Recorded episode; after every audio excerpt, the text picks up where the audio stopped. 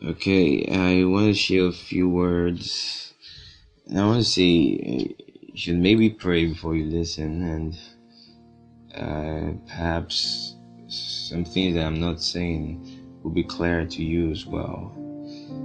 Um, you know, over the years, um, there's been there have been two extremes. Okay, there have been those who have been depending on just prayers, and there have been those that have been depending on just voting.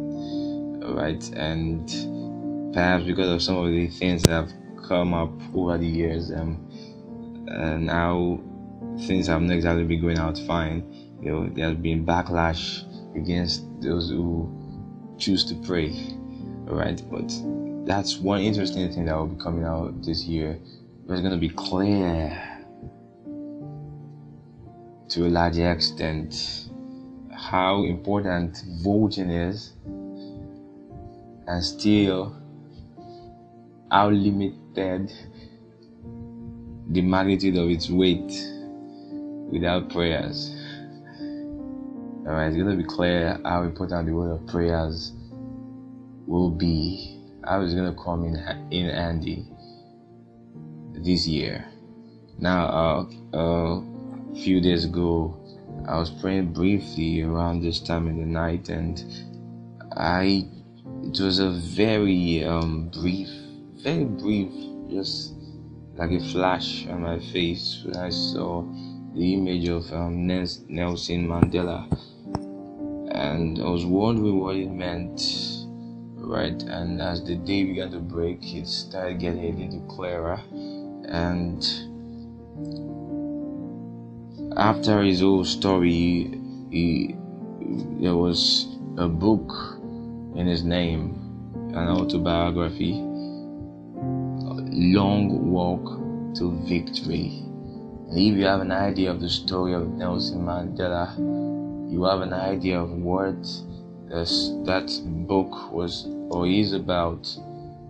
And I'm telling you today that the story of of the of the events that are going to play out and everything is going to happen within the while of the elections and beyond within the next few weeks and months and the while we have in our recent and near future going to tell the story of a long walk to victory.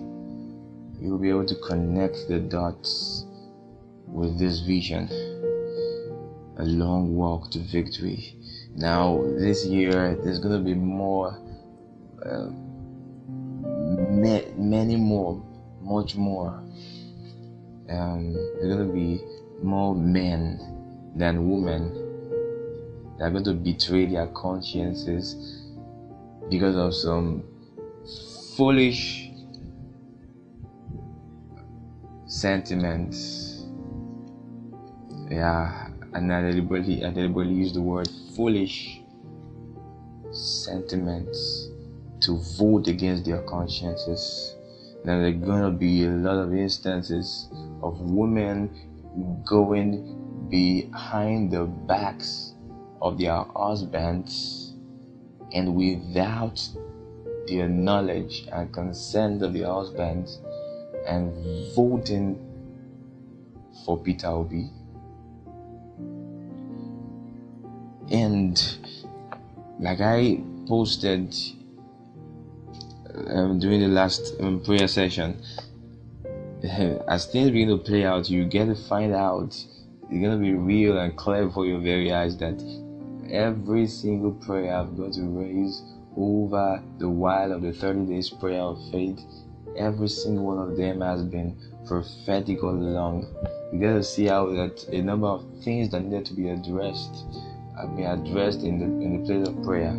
So they were not exactly just um, raised at random They've been prophetic all along, and they will they will play out before your eyes. You will know. But like I said a couple of days ago, whatever gets to happen will show how sensitive you are. Never at any point allow allow that thought that our prayers were not answered. Never allow for that thought. Because things are gonna be working in a dramatic fashion. But never allow that thought. That's why we call this 30 days prayer of faith. The journey of faith does not end with the words and the prayer, it continues. Okay?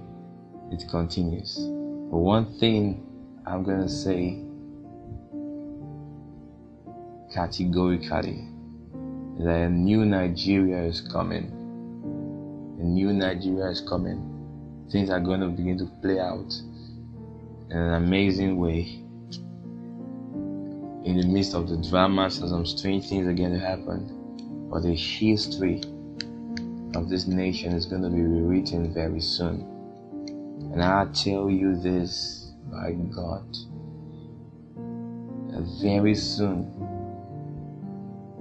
the, the words in the national anthem of this country will begin to make sense again in your ears and in your lips as you sing them you see a sober atmosphere as those words begin to make sense because a new Nigeria is coming and God is going to make this happen. Amen.